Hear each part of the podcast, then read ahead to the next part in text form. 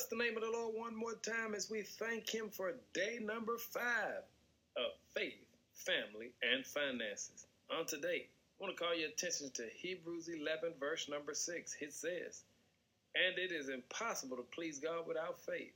Anyone who wants to come to Him must believe that God exists and that He rewards those who sincerely seek Him.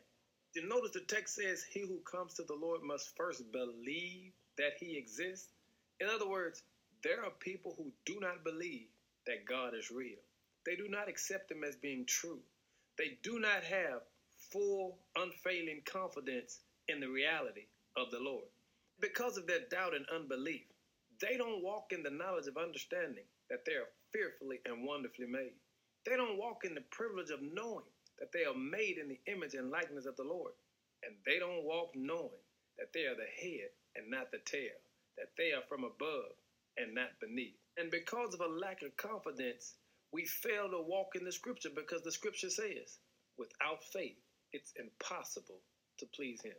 And that word faith simply means a full, firm conviction and trust in the Lord.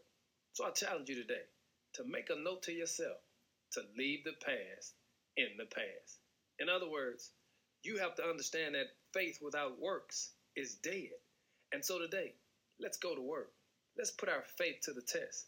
Write down three things that you need to walk away from, that you need to leave in the past, that you need to leave behind.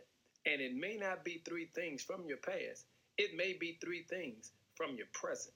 But worry and negativity must be left behind. And you got to have the courage to leave. So make a note today of the top three things you need to work by faith to get out of your life because bondage to that which is not bringing honor and glory to God must be a thing of the past.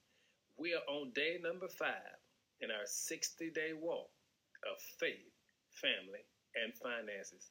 Let's keep pushing, family, because faith without works is dead.